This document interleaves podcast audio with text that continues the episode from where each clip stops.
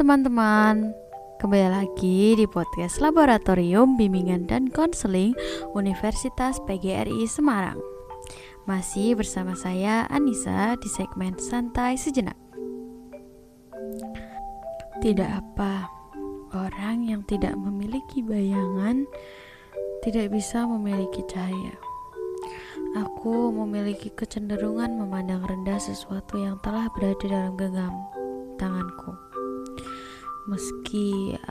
pernah melakukan sesuatu yang sulit, meski aku memiliki pakaian yang cantik, sesuatu yang telah aku lakukan atau aku pakai terlihat kehilangan kekuatan mereka. Mereka menjadi terlihat tidak berharga dan tidak menarik lagi bagiku. Masalahnya adalah hal itu juga berlaku pada manusia. Semakin orang itu mencintaiku, aku menjadi semakin mudah bosan padanya. Mungkin bukan bosan ya, tapi rasanya orang itu tidak terlihat bersinar lagi di mataku. Sudah kuduga masalahnya adalah rasa percaya diriku. Katanya, aku mengharapkan rasa puas dari mata orang lain karena aku sendiri terlalu memandang rendah diriku.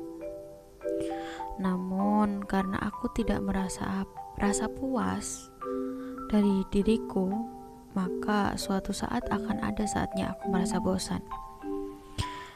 Maka aku pun terus mencari orang lain hingga akhirnya aku tidak bisa merasa puas meski ada orang yang menyukai diriku.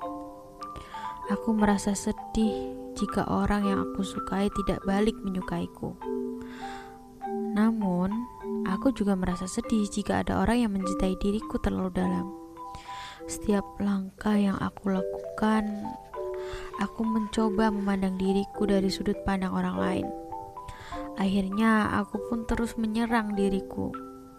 Salah satu penyebab aku memperlakukan orang lain dengan kurang baik juga katanya karena rasa percaya diriku yang rendah.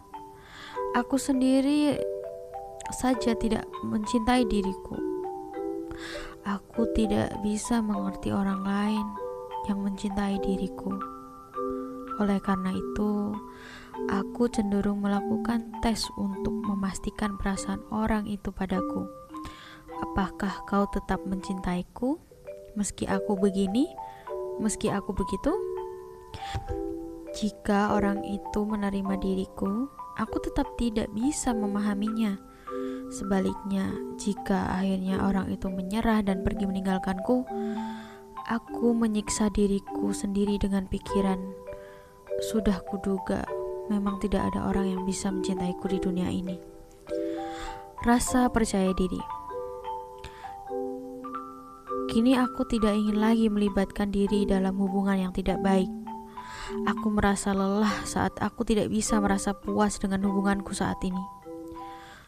Namun, aku juga lelah jika harus terus memikirkan hubunganku di masa lalu atau menantikan hubungan baru di masa depan. Aku tidak tahu ke arah mana lagi aku harus mengarahkan diriku karena si rasa percaya diri ini. Bahkan, kini aku sampai pada tahap di mana aku tidak bisa membedakan apakah aku mencintai seseorang atau tidak. Aku tidak bisa berjalan tanpa arah. Aku merasa sangat menderita dan kesulitan. Aku lelah dengan semua hal yang tidak pasti.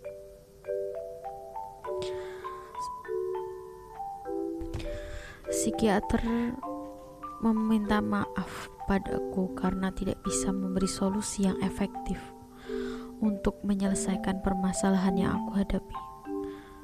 Namun, jika diibaratkan terjatuh ke dalam sebuah sumur yang gelap, aku bisa mengetahui bahwa tempat itu adalah sumur setelah meraba temboknya dan mengelilinginya sekali. Psikiater berkata bahwa aku bisa mengurangi frekuensi melakukan kesalahan yang sama jika aku menghadapi sebuah kegagalan.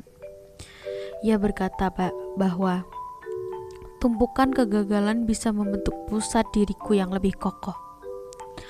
Ia berkata bahwa aku sedang melakukan hal yang baik. Ia berkata bahwa aku sebenarnya bisa dengan mudah membalikan sebuah koin. tapi sekarang aku masih merasa bahwa koin itu terlalu berat untukku. Hal yang aku inginkan, aku hanya ingin mencintai dan dicintai dengan nyaman tanpa rasa curiga. Hanya itu. Namun, aku tidak tahu caranya. Maka dari itulah aku merasa kesulitan. Setelah menyelesaikan catatan pengobatanku yang terakhir, aku sempat termenung karena kesulitan menuliskan bagian penutup.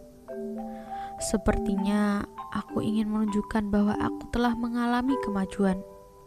Sepertinya aku ingin menulis sebuah penutup yang terdengar hebat. Aku berpikir bahwa sebuah buku haruslah seperti itu. Namun, saat aku sedang menulis penutup bagi ceritaku sekarang ini, aku pun masih membenci diriku yang terus mengalami depresi dan senang secara bergantian. Aku merasa kesulitan untuk mencari arti dari semua ini. Dalam kehidupan itu, aku bolak-balik ke rumah sakit, dan sekarang tak terasa pun sudah berganti tahun. Jika diamati dengan lebih teliti, sebenarnya ada banyak bagian dalam diriku yang membaik. Rasa depresiku yang semakin membaik, rasa cemas dan khawatir pada orang lain pun semakin berkurang. Namun, di sela-sela itu ada masalah lain yang muncul dan memenuhi diriku. Ketika aku berusaha menggali masalah yang terasa padat, ujung dan akar masalah itu ternyata adalah rasa percaya diriku. Semuanya terjadi karena aku adalah orang yang tidak pernah bisa mencintai diriku sendiri. Aku pun teringat akan kata-kata bahwa cahaya dan kegelapan berada di dalam satu tubuh. Hidup kita akan terus berjalan dan rasa bahagia dan sedih akan terus berdampingan. Jika aku tidak menyerah, aku pun bisa terus melanjutkan hidupku sambil tertawa maupun menangis. Pada akhirnya, buku ini berakhir bukan sebagai pertanyaan maupun jawaban, melainkan sebagai sebuah harapan. Aku ingin mencintai dan dicintai. Aku ingin menemukan cara agar aku tidak lagi merasa sakit. Aku ingin menjalani kehidupan di mana aku menyebutkan kata suka lebih banyak daripada tidak suka. Aku ingin mengalami kegagalan, kemudian mengarah kembali pandanganku ke jalan yang lebih baik. Aku ingin menikmati gelombang perasaan seolah aku sedang menari pada sebuah musik. Aku berharap aku bisa menjadi seseorang yang kebetulan menemukan secercah cahaya dan bertahan bersama cahaya itu setelah lama berjalan di kegelapan yang besar. Aku percaya suatu hari nanti aku bisa menjadi seperti itu. Sekian, terima kasih sudah mendengarkan, dan jangan lupa bahagia hari ini. Sampai jumpa di episode selanjutnya.